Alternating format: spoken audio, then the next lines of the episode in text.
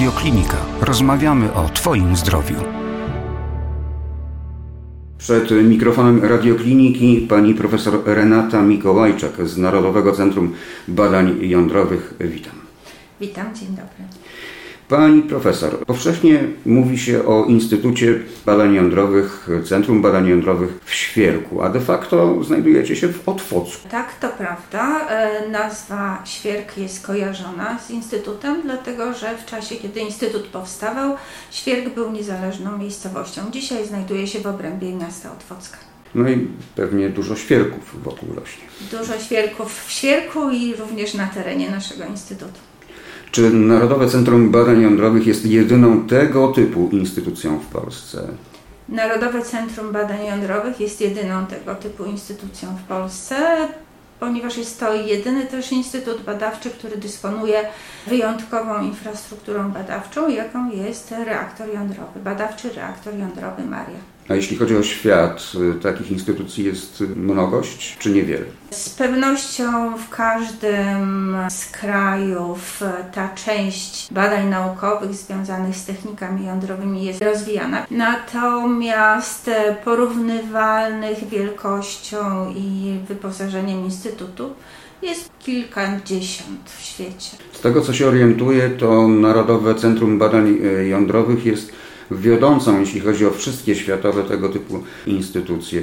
Na pewno największą w Polsce lub jedną z największych w Polsce w tego typu działalności. To, co wyróżnia nas w stosunku do innych e, instytutów, to również wykorzystanie tej infrastruktury do celów produkcyjnych i do wytwarzania izotopów medycznych. Jak długo działa Instytut? Kiedy został założony Instytut? To początek lat 60. E, e, ubiegłego wieku, kiedy powstała decyzja o utworzeniu tutaj Instytutu Badań Jądrowych. Wtedy też podjęto decyzję o budowie pierwszego reaktora jądrowego. Instytut przekształcał się w międzyczasie, były też zmiany, jeśli chodzi o infrastrukturę. Pierwszy działający reaktor EWA, e, który był źródłem izotopów medycznych przez wiele lat Dzisiaj już odszedł na emeryturę, natomiast z nami tuż obok, za ścianą naszego budynku jest reaktor Maria, który dzisiaj jest e, znakomicie wykorzystywany właśnie do celów wytwarzania izotopów do celów medycznych. Reaktor Maria powstał w nowym miejscu, czy na miejscu tak, Ewy? w nowym miejscu. W nowym no, miejscu. A nowej lokalizacji. Reaktor Ewa został wygaszony, tak? Jeśli reaktor używam dobrej Ewa, można tak powiedzieć, używa się takiego angielskiego e, sformułowania decommissioned, ale to znaczy, że dzisiaj już w zasadzie nie ma pozostałości reaktora Ewa. Przeciętnemu odbiorcy, nazwijmy to w ten sposób, słowo jądrowe takie słowo nawet w nazwie państwa instytucji jest używane, wiąże się z rozpadem atomów. No tego nas uczono w szkole, prawda? Czy możemy tutaj szukać porównań do, nie wiem, elektrowni jądrowej, innej skali oczywiście? Zjawiska zachodzące w jądrze atomowym e, związane z promieniotwórczością rzeczywiście określa się tak zjawiskami jądrowymi i można je wykorzystywać na wiele sposobów. To, czym my się zajmujemy, to jest wykorzystanie rozpadu promieniotwórczego i emitowanego promieniowania jonizującego do celów medycznych. Nie jest to działanie związane z elektrowniami jądrowymi, bo tam chodzi o odzyskanie energii. My chcemy wykorzystać promieniowanie do tego, żeby diagnozować ludzi i leczyć niektóre schorzenia. I to jest niezwykle istotna informacja dla naszych odbiorców, naszych, czyli radiokliniki. Jak rozumiem, mm, odpowiedź pewnie będzie oczywista na, na to moje pytanie. Reaktor i wszystkie laboratoria posiadają odpowiednie zabezpieczenia. Bezpieczeństwo pracy e, jest e, podstawową zasadą, no bo przecież nie chcemy nikomu szkodzić, a pomagać. Praca w warunkach narażenia na promieniowanie jonizujące jest bardzo dobrze opisana wymaganiami prawa atomowego. Są instytucje państwowe, które nadzorują przestrzeganie tego prawa. Pracownicy są objęci e, takim nadzorem indywidualnym itd. Tak Także ryzyko związane z tym zawodem jest naprawdę zminimalizowane i spełniamy wszelkie pod tym względem przepisy prawa. Narodowe Centrum Badań Jądrowych pracuje na różnych płaszczyznach. My oczywiście skupimy się na wykorzystaniu państwa pracy do celów medycznych, a ściślej rzecz ujmując, wykorzystanie wiązek neutronów dla celów medycznych. Ten element chciałbym, aby pani profesor nieco rozwinęła, czyli w jaki sposób Narodowe Centrum Badań Jądrowych pomaga medycynie, tak już konkretyzując. Neutrony, które wytwarzane są w reaktorze Maria, e, wykorzystujemy do tego, żeby napromieniać nimi wybrane materiały tarczowe, powstające w ten sposób pierwiastki promieniotwórcze, odzyskujemy i przetwarzamy do postaci, która może być później wykorzystana w celach medycznych. A co to są materiały tarczowe? Tak materiały tarczowe to, to są e, materiały zawierające atomy pierwiastka, który po napromieniu e, neutronami ulegnie rozpadowi promieniotwórczemu z emisją odpowiedniego promieniowania e, i e, z wytworzeniem właściwego promieniowania, e, pierwiastka promieniotwórczego. Czyli inaczej mówiąc, wkładamy do reaktoria materiał, który nie jest promieniotwórczy, po napromieniowaniu neutronami wyjmujemy materiał promieniotwórczy i ten materiał promieniotwórczy zawiera wybrany pierwiastek. Oczywiście musimy go odzyskać, e, przetworzyć do postaci farmaceutycznej, a w wielu przypadkach również połączyć z innymi cząsteczkami po to, żeby zapewnić e, właściwe zachowanie się takiego e, nowego związku w organizmie pacjenta. Materiały promieniotwórcze najczęściej w odniesieniu do medycyny kojarzone są z leczeniem nowotworów. Czy rzeczywiście tylko w e, onkologii wykorzystywane są tego typu materiały? Przede wszystkim musimy rozróżnić e, dwa ważne aspekty wykorzystania promieniowania jonizującego w medycynie. Pierwszy taki aspekt to jest wykorzystywanie tego promieniowania w diagnostyce, ponieważ e, jeżeli podamy preparat zawierający izotop e, emitujący promieniowanie typu e, promieniowanie gamma lub promieniowanie pozytonowe, to możemy później w organizmie pacjenta obserwować, gdzie ten preparat się zgromadził i wszelkie jakby nieprawidłowości w gromadzeniu tego preparatu później są obserwowane przez zewnętrzne urządzenia, tak zwane skanery, skanery do badań tomograficznych i informacja o nieprawidłowości gromadzenia jest dla lekarza tą informacją, którą lekarz później interpretuje e, i ocenia, e, czy schorzenie występuje, czy nie, jaka jest rozległość tego schorzenia i jak odpowiednio do tej oceny dobrać leczenie. Czyli tak to jest jeden aspekt, to mhm. jest diagnostyka. Diagnostyka potem, e, jak mówiłam, wskazuje na ewentualne drogi leczenia. I tutaj może to być leczenie izotopowe, oczywiście, ale też e, te wskazania są do leczenia standardowego, czyli klasycznymi metodami. Metodami, które są odpowiednie właśnie do schorzenia określonego u indywidualnego pacjenta. Takiej informacji, jaką uzyskuje się z badań diagnostycznych izotopowych, nie da się uzyskać innymi metodami diagnostycznymi, ponieważ medycyna nuklearna, której oferujemy te, te radiofarmaceutyki, ocenia schorzenia w układzie dynamicznym. Dlatego w diagnostyce pokazujemy nie tylko obraz narządów i tkanek, ale również funkcję tych tkanek, ich sposób pracy. Możemy to oceniać w czasie badania, w badaniach powtórzonych itd. Tak na przykład badanie PET-CT? Na przykład badanie PET-CT, ale chciałabym powiedzieć, że bardziej może takim obrazowym przykładem jest badanie e, serca, ponieważ e, w kardiologii też stosuje się badania diagnostyczne z wykorzystaniem izotopu. No to bardzo ciekawa informacja. Będzie takich więcej. W kardiologii e, możemy oceniać pracę mięśnia sercowego wtedy, kiedy ten mięsień jest w spoczynku jak pacjent jest powiedzmy spokojny, wypoczęty i również kiedy ten mięsień jest po wysiłku. Czyli pacjent po podaniu znacznika musi wykonać jakieś czynności, żeby pobudzić pracę serca i ta różnica w pracy mięśnia sercowego między jednym a drugim badaniem bardzo dobrze ilustruje stan mięśnia sercowego. Badania w kardiologii wykorzystywane są również do tego, żeby pokazać stopień ukrwienia mięśnia sercowego, jego żywotność, ewentualne miejsca objęte zawałem, czyli niedokrwieniem. Jest to bardzo cenne narzędzie. W kardiologii wspomniał Pan o onkologii, oczywiście też, ale i o tym jeszcze powiem, ale inne zastosowania diagnostyczne to również endokrynologia, neurologia, i tak dalej, i tak dalej. Także mm, takich tych zastosowań diagnostycznych mamy bardzo wiele i mamy też wiele znaczników, które skutecznie są w tych zastosowaniach wykorzystywane.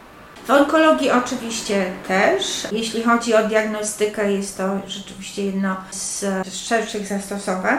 Bierze się to stąd, że w onkologii wiemy o tym, że komórki nowotworowe zachowują się inaczej niż komórki zdrowe.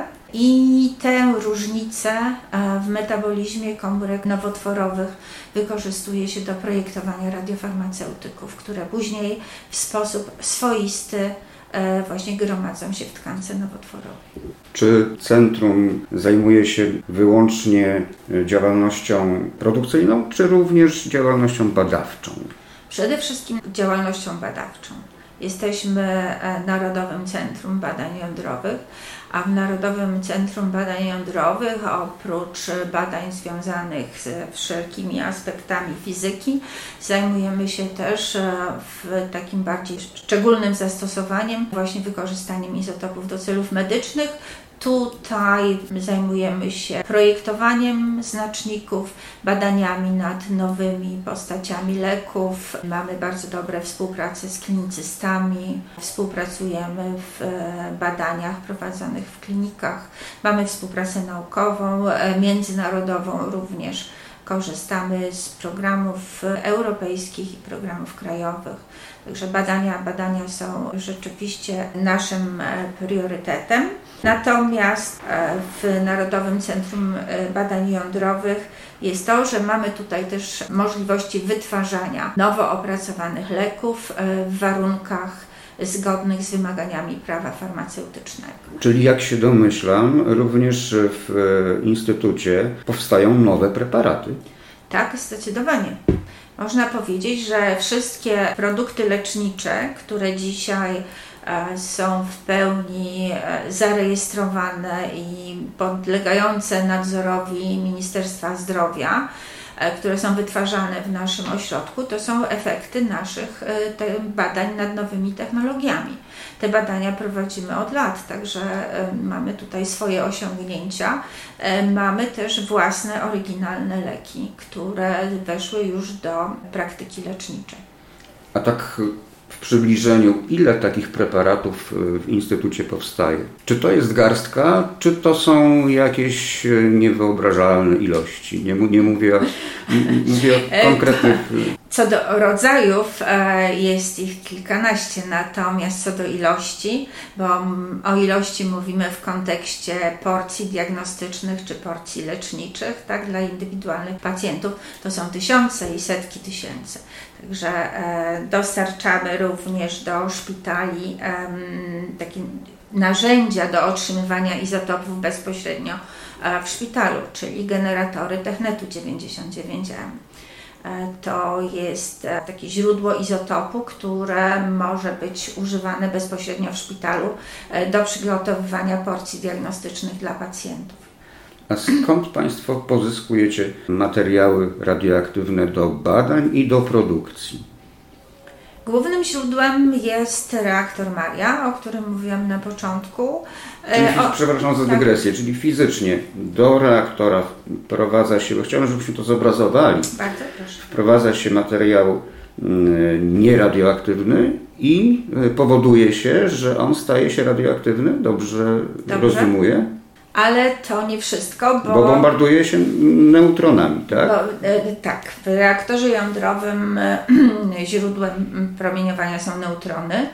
E, znaczy źródłem wzbudzenia jąder, tak? Tymi, tymi cząsteczkami wzbudzającymi jądra atomowe są neutrony.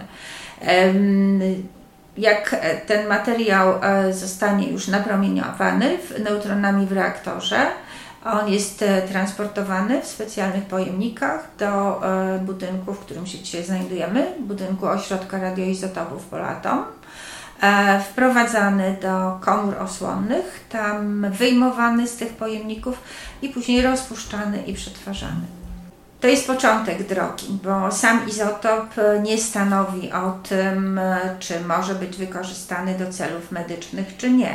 To tak mniej więcej, że użyję porównania jak y, z rzeźbą. Sam kamień nie stanowi dzieła, tylko trzeba z niego to dzieło stworzyć. Tak? Dokładnie. I to dzieło tworzą nasi pracownicy E, którzy są dobrze wyszkoleni e, i mają doświadczenie w wytwarzaniu e, produktów leczniczych, produktów radiofarmaceutycznych. Mamy też odpowiednio do tego przygotowane mm, pomieszczenia, które spełniają wymagania dobrej praktyki farmaceutycznej. E, czyli takie same wymagania, jakie powinny spełniać wszystkie wytwórnie farmaceutyczne. Z punktu widzenia prawa farmaceutycznego spełniamy wymagania dla wytwórni farmaceutycznej, tak jak każda inna fabryka farmaceutyczna. A fachowcy jakich profesji pracują w Instytucie? Głównie chemicy, e, farmaceuci, biotechnolodzy, e, fizycy również. A jak pani profesor widzi przyszłość rozwoju medycyny, jej wspierania w zasadzie poprzez takie działania jak e, działania Narodowego Centrum Badań Jądrowych? Czy jest to świetlana przyszłość, czy w pewnym momencie zatrzymamy się w miejscu? Z tym pytaniem e, stykam się przez całą moją karierę zawodową i muszę powiedzieć, że wbrew sceptykom e, dziedzina, którą się zajmujemy, radzi sobie bardzo dobrze, a wręcz w ostatnich latach nabrała nowego wymiaru, ponieważ e, pojawiły się nowe zastosowania dla izotopów promieniotwórczych we szerokich wskazaniach onkologicznych, takich jak na przykład guzy neuroendokrynne czy rak prostaty. A ponieważ no, Niestety w tych grupach pacjentów, wielu pacjentów jest diagnozowanych późno. Izotopy promieniotwórcze czy leki promieniotwórcze stają się bardzo ważnym elementem procedur leczniczych i bardzo skutecznym też lekiem w tych schorzeniach. Także można powiedzieć, że w ostatnich latach zainteresowanie technikami izotopowymi w medycynie wzrasta. Maria Kili-Skłodowska byłaby z Państwa dumna. Mam nadzieję, przynajmniej staramy się, żeby tak było. I też chciałam wrócić do tego pytania, w którym Pan mówił o perspektywach. Reaktor Maria nie jest jedynym źródłem jakby izotopów medycznych, którym możemy się wykazywać. Dzisiaj trakcie jesteśmy nowej inwestycji, która powstaje w ramach e, wsparcia finansowego również z programu operacyjnego Innowacyjna Gospodarka.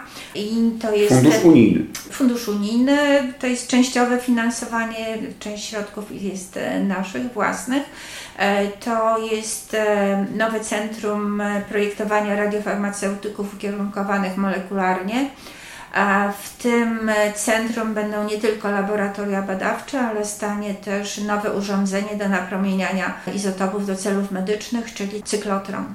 Cyklotron o energii cząstek 30 MeV będzie wykorzystywany do otrzymywania izotopów takich, których nie możemy otrzymywać w Marii. Dzięki temu zwiększymy znakomicie spektrum tych izotopów oferowanych medycynie i będziemy mogli wprowadzać nowe leki. Czyli to tak jakby kolejny reaktor, tak?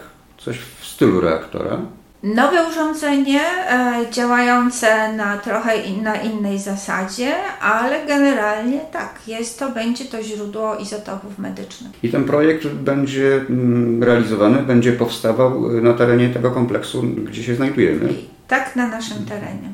No i teraz też warto wspomnieć, że Państwa instytucja jako całość e, nie jest jakąś wybitnie tajemną instytucją. Spróbujmy tutaj troszeczkę odczarować tę rzeczywistość, bo sam fakt mojej tutaj obecności świadczy o tym, że można tutaj wejść, można zobaczyć, można też stworzyć materiał, tak jak ja to czynię, który poinformuje ludzi o tym, czym tutaj się zajmujecie, jak to wszystko wygląda. Oczywiście, że wszelkie procedury bezpieczeństwa są tutaj y, zachowane i to procedowane w sposób wyjątkowy. Niemniej nie jest to jakaś ukryta instytucja. Absolutnie nie. Nasza działalność jest w pełni e, jawna. E, mamy też i staramy się promować e, tę naszą działalność e, nie tylko na stronie internetowej Instytutu, ale również w mediach. E, dlatego też Pana obecność tutaj dzisiaj, bo cieszymy się, że możemy tutaj też dotrzeć do słuchaczy. Natomiast no, chcę też zwrócić uwagę, że Narodowe Centrum Badań Jądrowych ma własny program edukacyjny. E, zapraszamy wycieczki, organizujemy dni otwarte. E, zapraszamy. Eksportujecie również swoje produkty na cały świat. Ja widziałem taką mapę tu na terenie Instytutu tych punktów, do których eksportowane są e, preparaty wytwarzane w Instytucie jest naprawdę wiele. To imponujące. Tak, to prawda. Eksport e, stanowi znakomitą część działalności ośrodka e, INCBJ-u. Eksportujemy do wielu krajów, eksportujemy izotopy promieniotwórcze, które są później wykorzystywane w innych ośrodkach, ale eksportujemy również gotowe produkty lecznicze, które są zarejestrowane nie tylko w Polsce, ale również w wielu innych krajach. Także taką działalność e, i marketingową, i e, eksportową, promocyjną, jeśli chodzi o nasze produkty, prowadzimy również to jakimś specjalnym transportem się odbywa, opancerzonym samochodem w asyście e, policji, tudzież innych służb, e, czy też tajnym lotem, jak to się odbywa? E, no wszak są to Wymagają... preparaty promieniotwórcze. No, preparaty promieniotwórcze, ale e, preparaty promieniotwórcze, które znajdują się w odpowiednich osłonach, są odpowiednio zabezpieczone Transport jest drogowy, ale transport spełniający wszelkie wymagania, jeśli chodzi o dopuszczenie do, do transportu drogowego. Mamy samochody, które są przystosowane. Nie są to samochody pancerne, bo nie ma takiej potrzeby. Preparaty są zabezpieczone w pojemnikach. Natomiast są to samochody oznakowane, także często może się zdarzyć. Są odpowiednio oznakowane zgodnie z przepisami e, ruchu drogowego i może się zdarzyć, Przewóz że środków radioaktywnych, tak? Jest taka koniczynka na samochodzie, widoczna, także to nie jest tak, że Koniczynka. no tak to nazywamy ten znak promieniowania, tak o, o, nazywamy um, to umownie. furgonetkę niedawno widziałem Są furgonetki, dokładnie. I te furgonetki kursują regularnie, ponieważ regularnie dostarczamy izotopy i radiofarmaceutyki do szpitali w Polsce, także można je spotkać na drodze, ale na pewno nie wiąże się to z żadnym niebezpieczeństwem dla, dla uczestników ruchu drogowego. Jak e, w każdym zawodzie i w każdym e, jakby takim miejscu, gdzie można rozwijać swoje zainteresowania, jest jakiś element magii ten element magii w pracy tutaj w ośrodku radioizotopów Polatom polega na tym, że mm, wykorzystujemy do celów e, medycznych e, izotopy promieniotwórcze. I co jest ważne, my przetwarzamy je do postaci leku, ale jak mówimy o lekach, to my wyobrażamy sobie ogromne objętości, masy tych leków, tabletki a, i tak dalej, e, gdzie tych substancji jest używanych Fabryki wiele. tabletek, Fabryki i tak dalej, dokładnie. A tutaj, a tutaj e, ta dawka promieniowania, którą chcemy dostarczyć pacjentowi, wykorzystać dla jego dobra, jest naprawdę zawarta w bardzo niewielkiej e, masie substancji. I to jest właśnie piękne, że pracujemy z bardzo minimalnymi e, objętościami i masami substancji, a mimo to potrafimy tak dobrać dawkę promieniowania, żeby zapewnić efekt diagnostyczny i, i leczniczy, jeśli trzeba. Bardzo dziękuję za te wyczerpujące informacje, za to też odczarowanie tego miejsca, za informacje, które będą niezwykle cenne dla słuchaczy radiokliniki. A moim gościem była pani profesor Renata Mikołajczak z Narodowego Centrum Badań Jądrowych w Otwocku. Dziękuję Popularnie bardzo. nazywanego świerkiem. Bardzo dziękuję pani profesor. Dziękuję bardzo. Więcej audycji na stronie radioklinika.pl i w naszej aplikacji mobilnej.